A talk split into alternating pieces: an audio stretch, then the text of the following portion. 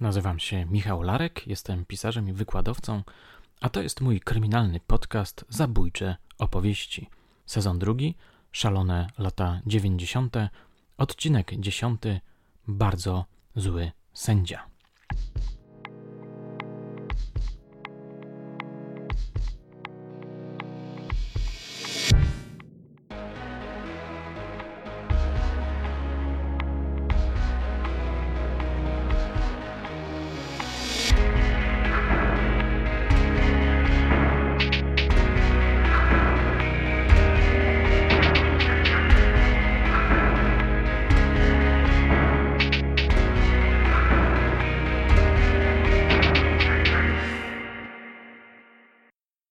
Historia, którą dzisiaj Wam opowiem, porusza, oburza, przeraża. Dlaczego? Tytuł niniejszego odcinka stanowi pewną podpowiedź. Ojciec zamordowanej ofiary mówił dziennikarzom, że nie wierzy w sprawiedliwość, że na świecie nie ma sprawiedliwości. Posłuchajcie.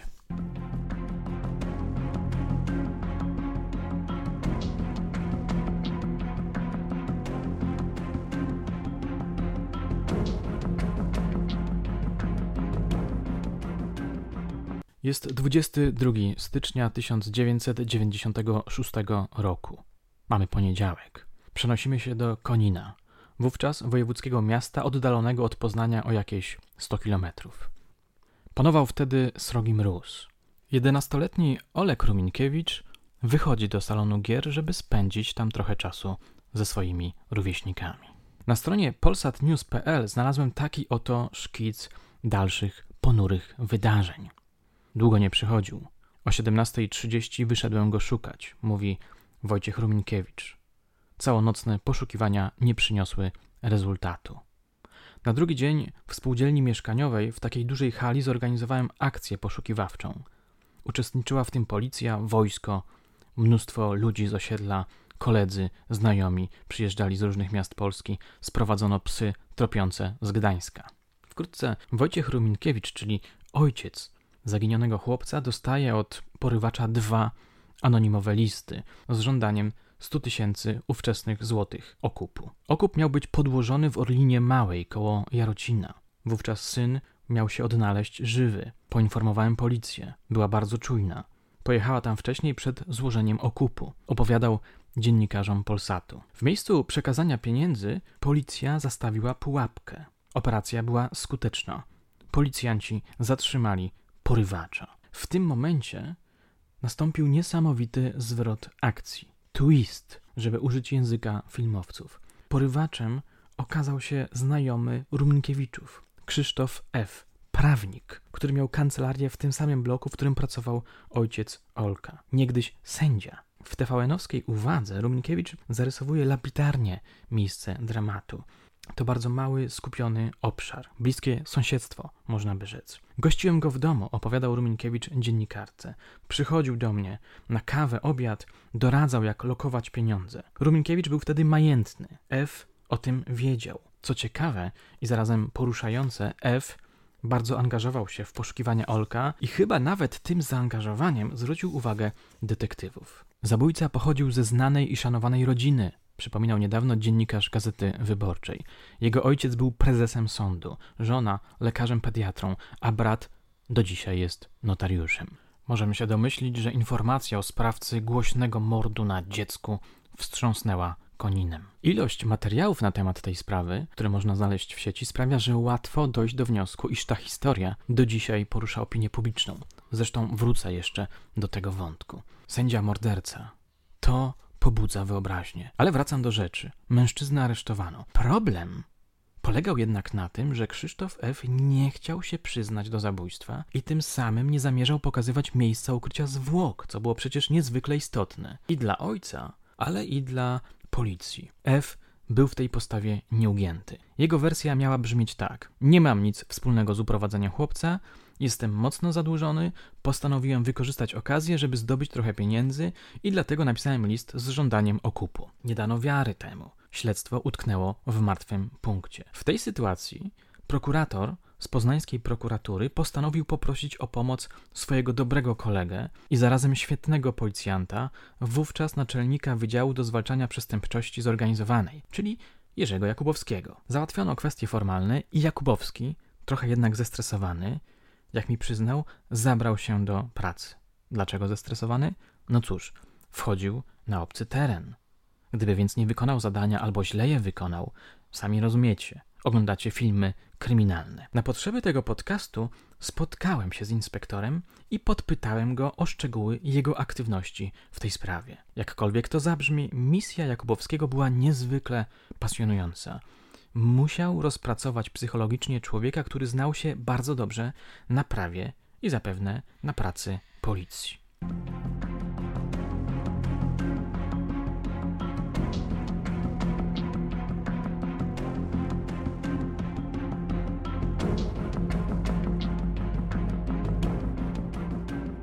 Co robi Jakubowski? Od czego zaczyna? Ściąga speców z kryminalistyki, którzy dokonują dokładnych oględzin mieszkania F oraz jego samochodu. I to był bardzo dobry ruch. Owszem, w mieszkaniu niczego nie znaleziono, ale w samochodzie zabezpieczono ślady obuwia Olka. Wstrząsające jest to, że poprzednia ekipa przegapiła ślad o fundamentalnym znaczeniu. Porwany chłopiec kopał wewnętrzną część bagażnika. Gdy sobie wyobrażam jego strach, czuję pot na plecach. To było sensacyjne odkrycie, opowiadał mi Jakubowski. To już było coś, przełom. Policja pozyskuje więc dowód, dzięki któremu można powiązać Krzysztofa F. z zaginionym chłopcem. Jak jest następny krok Jakubowskiego? Rozmowa z aresztowanym. Facet siedzi już dwa miesiące, ciągnął dalej Jakubowski. Okrzepł więc. Rozmowa była trudna. Klient odrzucał zarzut zabójstwa. Cały czas mówił, że nie ma nic wspólnego z porwaniem i ewentualnym zabójstwem. Po prostu chciał przy okazji zarobić. Wbrew tym zaprzeczeniom, Jakubowski był przekonany, jak mi mówił, że F ma związek nie tylko z okupem, ale także z zabójstwem. Mój plan był taki, mówił mi z coraz większym przejęciem: prowokować go do pokazania, gdzie ukrył zwłoki. To było dla mnie najważniejsze. Jakubowski podkreślał przy tym, że nie chciał z nim za długo rozmawiać. Dlaczego? Dlatego, żeby F nie utwierdził się w przekonaniu, że policja oraz prokuratura tak naprawdę mają niewiele materiału obciążającego. Posłuchajcie krótkiej relacji inspektora. Czasami wspominałem o nim, a dzisiaj mogę w końcu zaprezentować wam jego głos. I powiedziałem, no tak. Proszę pana, bo cały czas była konwencja e, per pan i tak dalej. Jak pan chce ale dla mnie nie ma wątpliwości, że jest Pan sprawcą zabójstwa. Zdaje Pan sobie sprawę, co Pana czeka. I jedyna szansa na jakieś mm, okoliczności pogodzące to wskazanie miejsca ukrycia zwłok, żeby rodzina mogła dziecko pochować. Jeżeli nie, to starczy, starczy to, co mamy. Nie mówiłem co. Jeszcze nie chciałem się on oczywiście mówi, że ja blefuję i tak dalej, i tak dalej. Ja mówię, wie pan co, chce się pan przekonać, że nie blefuję? No, jak pan uważa? Mówię tak, umówmy się, że spotkamy się dzisiaj wieczorem. Jeszcze raz. A teraz pojedzie pan do prokuratury i prokurator z panem będzie rozmawiał już w sposób formalnie procesowy. Jeżeli pan zechce wyrazić jakieś życzenie, to jesteśmy w stanie takie życzenie spełnić. Na przykład, być może będzie Pan chciał się spotkać z żoną. Jeżeli Pan zrzuci ten, ten, ten ciężar, to rozumiem, to nie jest łatwe, ale nie ma wątpliwości. I być może będzie Pan chciał uzyskać od żony zapewnienie, że będzie na Pana czekała wiele lat. Jestem w stanie zrobić, żeby żona dzisiaj do Pana, do prokuratury przyjechała na spotkanie. Niech pan to przemyśli. Rozmowa, wiesz, na poziomie super inteligentnym. To nie było, wiesz, jakiś tam, żeby... Chciałem y, chciałem u niego pamiętam wywołać takie przekonanie, że tu wiesz, że nie mam wątpliwości, nie? że jestem pewny absolutnie, co tam będzie mi opowiadał, to, to, to ja sobie to wiesz. Nie? Mieliśmy przygotowaną taktykę w prokuraturze, był wyznaczony prokurator w prokuraturze okręgowej, e, który miał przesłuchiwać tego klienta po dowiezieniu i miał się zgadzać na wszystkie jego prośby. Tak było to uzgodnione. Ja pamiętam, siedziałem w prokuraturze w gabinecie szefa i, i, oczywiście nie tylko ja sam, bo był i Przemek Woźniak, mój zastępca i jeszcze, jeszcze, jeszcze chyba jeden czy dwóch oficerów, którzy w tej sprawie uczestniczyli. I czekaliśmy na efekt, co się stanie, jak poprowadzi rozmowę. Ja, ja specjalnie, bo to jednak wiesz, to były już nieco inne czasy. 96 rok to już jest, wiesz, e, bardziej mm, znacząca rola prokuratora e, w przesłuchaniu, ewentualny udział obrońcy, gdyby takiego sobie zażyczył i wskazał, kto to miałby być, bo nie jest rolą prokuratora szukać mu obrońcy, nie? nagle. No i ci muszę powiedzieć, że pamiętam, że to było gdzieś koło południa, on tam trafił do tej prokuratury, myśmy tam pojechali ślad za nim, siedzieliśmy, czekaliśmy na efekt. Jest godzina gdzieś 15, nie ma efektu. W końcu telefon. Czy ktoś może przyjść do gabinetu? Już wiesz, nie? Już podniecenie, że może czasem. Okazało się, że on za, poprosił, to co ja mu powiedziałem, prosił, poprosił o kontakt z żoną. To już było dobrze. Żeby chciał widzenie z żoną. Myśmy to spełnili. Pojechali chłopacy. Ona chyba z Konina, nie? Przywieźliśmy ją. Chciał powiedzieć, mm, że czeka, ją, czeka ich rozstanie dłuższe, że ona będzie na niego czekała. Ale jeszcze nie było przełomu. To był taki jeszcze, jeszcze był moment, on chciał się przekonać, jak my wobec niego postępujemy. Wiesz? I co ona powie. Była to ryzykowna gra, bo nie wiadomo było, co się stanie po tym widzeniu. No i po tym mm, widzeniu mm, ja jeszcze raz zastrzegam, że, że, że moja pamięć może być tutaj um, nie do końca pewna. Tak mi się wydaje, że tak było. Zdecydował się powiedzieć o przebiegu zabójstwa. Do czego przyznaje się zatem Krzysztof F? Otóż jego wersja brzmiała wtedy tak. Spotkał się z Olkiem, zaprosił go do siłowni mieszczącej się w budynku, który pokazywał Wojciech Ruminkiewicz w uwadze. Schodzili razem po schodach. Chłopiec upadł, Uderzył głową o beton. F nie wiedział, co w tej sytuacji robić. W końcu schował go do bagażnika i wywiózł do lasu w kierunku na Turek.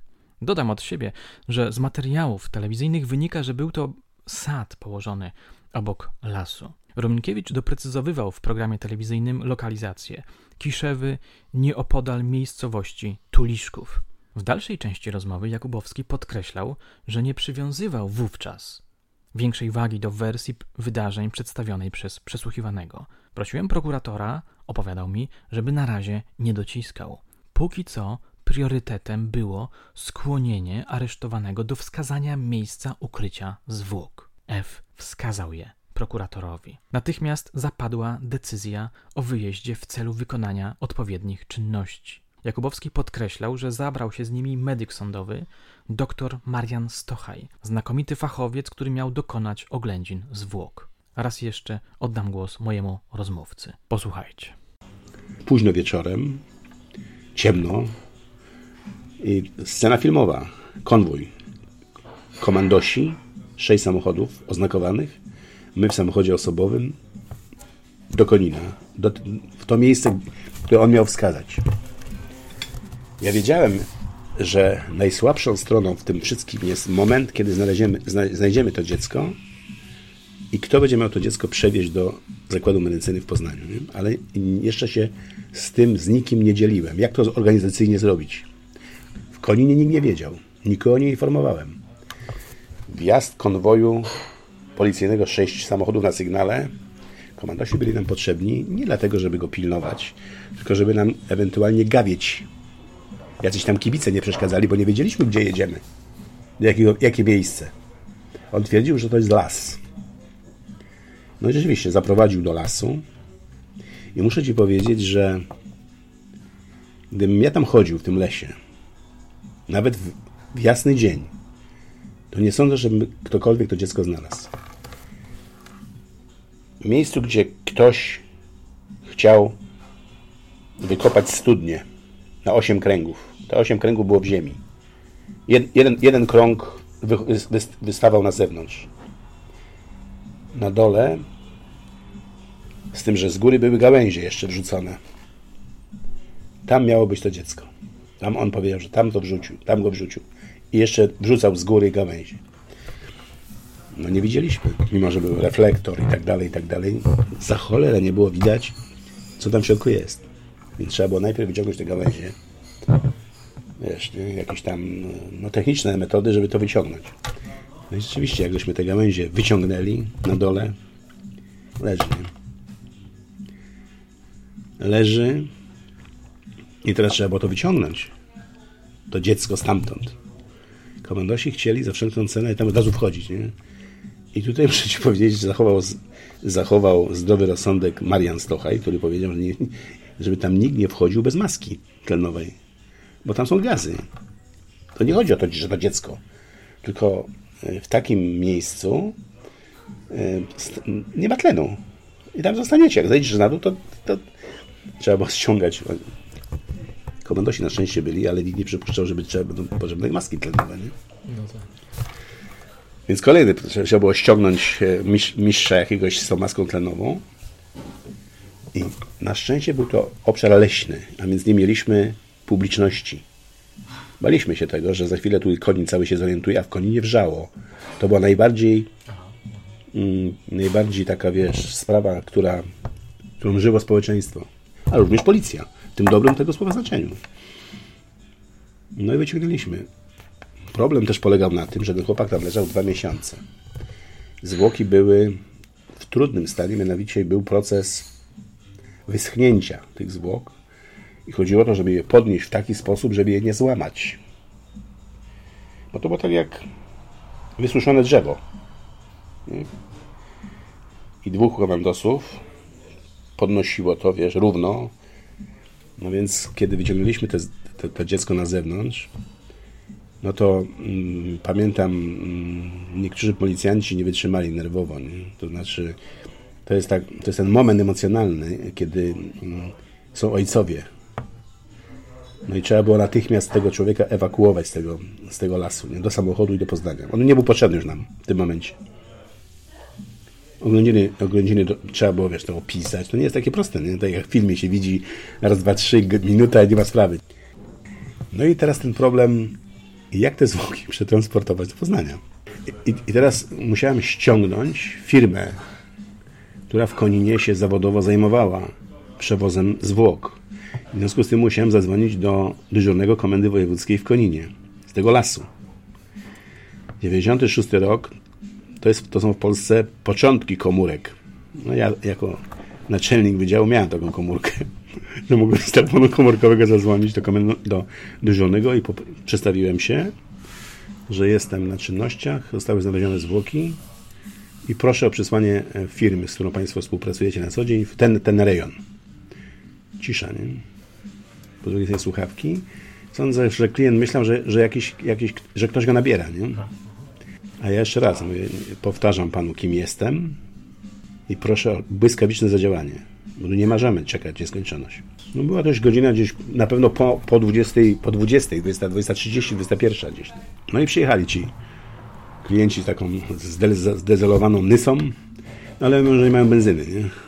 żeby jechać do Poznania. Mówię, to mnie to nie interesuje. Zatrzymamy się po drodze i zatankujecie. Ale nie mają pieniędzy.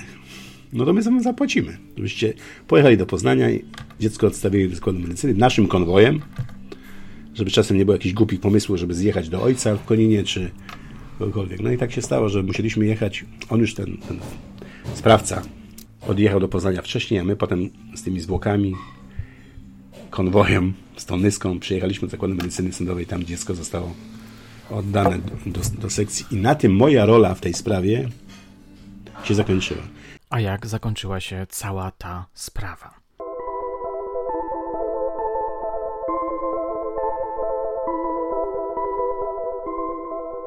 Mam przed sobą numer Głosu Wielkopolskiego z 24 czerwca 1997 roku. Artykuł nosi bardzo mocny tytuł Prawnik morderca. Podtytuł brzmi tak: Na 25 lat pozbawienia wolności, 8 lat pozbawienia praw publicznych i 3000 zł grzywny skazał wczoraj Sąd Wojewódzki w Łodzi byłego sędziego Krzysztofa F mordercę 11-letniego Olka Ruminkiewicza. Zdaniem sądu prawnik zamordował dziecko w celu uzyskania korzyści majątkowej, pisze dziennikarka. Krzysztof F. miał długi, innymi hazardowe.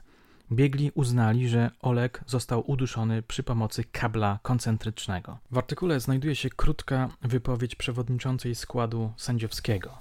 Choć proces był poszlakowy, Wina oskarżonego nie budzi wątpliwości. Pozostaje pytanie, co się stało po wyjściu chłopca z kancelarii Krzysztofa F. Najprawdopodobniej w piwnicy, do której Krzysztof F. zaprosił Olka, by ten obejrzał sprzęt sportowy, doszło do upadku dziecka ze schodów. Wtedy oskarżony wpadł na pomysł zamordowania chłopca i wymuszenia okupu 100 tysięcy złotych. Wyrok sądu był wówczas nieprawomocny. Sąd Najwyższy utrzymał go w mocy decyzją ze stycznia 1900 1999 roku. W sieci znalazłem artykuł Piotra Żytnickiego z 10 lutego 2016 roku opublikowany na stronie poznańwyborcza.pl zatytułowany Morderca Olka Rominkiewicza, były sędzia, od lat nie zapłacił jego rodzinie 100 tysięcy złotych. Fred został skazany za zabójstwo na 25 lat więzienia. Karę dożywocia wprowadzono dopiero w 1997 roku. Odsiedział już 20 lat, pisał Żytnicki. Na razie nie starał się o warunkowe zwolnienie. Jednak wyrok sprawy nie zakończył, bo Wojciech Ruminkiewicz, ojciec zabitego chłopca, zażądał od Krzysztofa F. zadośćuczynienia. W 1999 roku sąd nakazał zabójcy zapłatę 100 tysięcy złotych. Komornikowi udało się ściągnąć tylko 1400 złotych, bo F. przez kilka miesięcy pracował w więzieniu jako szwacz. Majątek? Wszystko zabrała żona, z którą się rozwiódł. Komornik nie ma z czego egzekwować, mówi Wojciech Rumkiewicz. Wraz z odsetkami dług Krzysztofa F. przekracza dzisiaj 300 tysięcy złotych i nadal rośnie. Szansa na ściągnięcie choć części pieniędzy pojawiła się, gdy zmarli najpierw ojciec, a potem matka zabójcy. Kobieta cały majątek zapisała w testamencie drugiemu synowi, który jest notariuszem, a syna siedzącego w więzieniu pominęła. Tekst kończy się informacją, że Wojciech Ruminkiewicz żyje z renty wynoszącej 700 zł. W sieci znajdziecie poruszające materiały na temat starć sądowych z zabójcą o zasądzone pieniądze. 23 marca 2017 roku Fakt relacjonował rozprawę w sprawie odszkodowania, które w 1999 roku sąd zasądził na rzecz Wojciecha Ruminkiewicza. Pan Wojciech w tej sytuacji żąda pieniędzy od brata mordercy, Macieja, któremu w momencie śmierci rodziców przypadł w udziale cały spadek, donosił tabloid.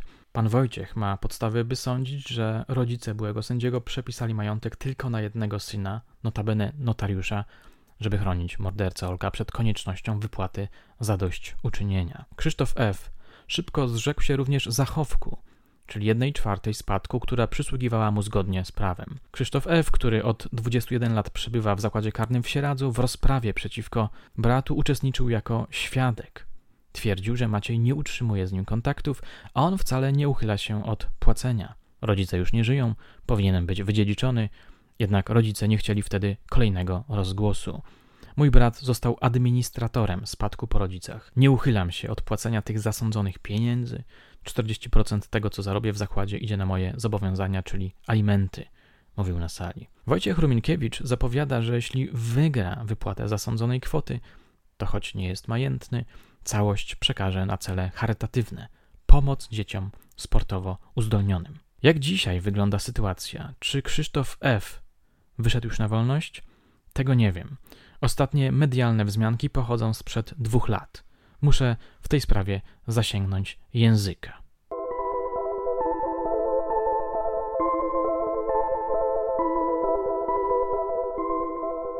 Na dzisiaj to wszystko. Dziękuję Wam za życzliwą uwagę. Do usłyszenia. Oczywiście zachęcam Was do lajkowania, komentowania oraz subskrybowania mojego kanału, a także do śledzenia moich poczynań na Facebooku i Instagramie. Jeśli chcecie być na bieżąco z moją działalnością, to tam znajdziecie aktualne informacje. A, i jeszcze jedna sprawa. Chciałem gorąco podziękować właścicielom poznańskiej kawiarni Tekstura za udostępnienie miejsca, w którym mogłem spokojnie porozmawiać z inspektorem Jakubowskim. Zapamiętajcie ten adres Prusa 17 Tekstura. Znakomita kawiarnia, ze znakomitą kawą, ze znakomitymi lunchami, no i z moimi książkami. Do usłyszenia.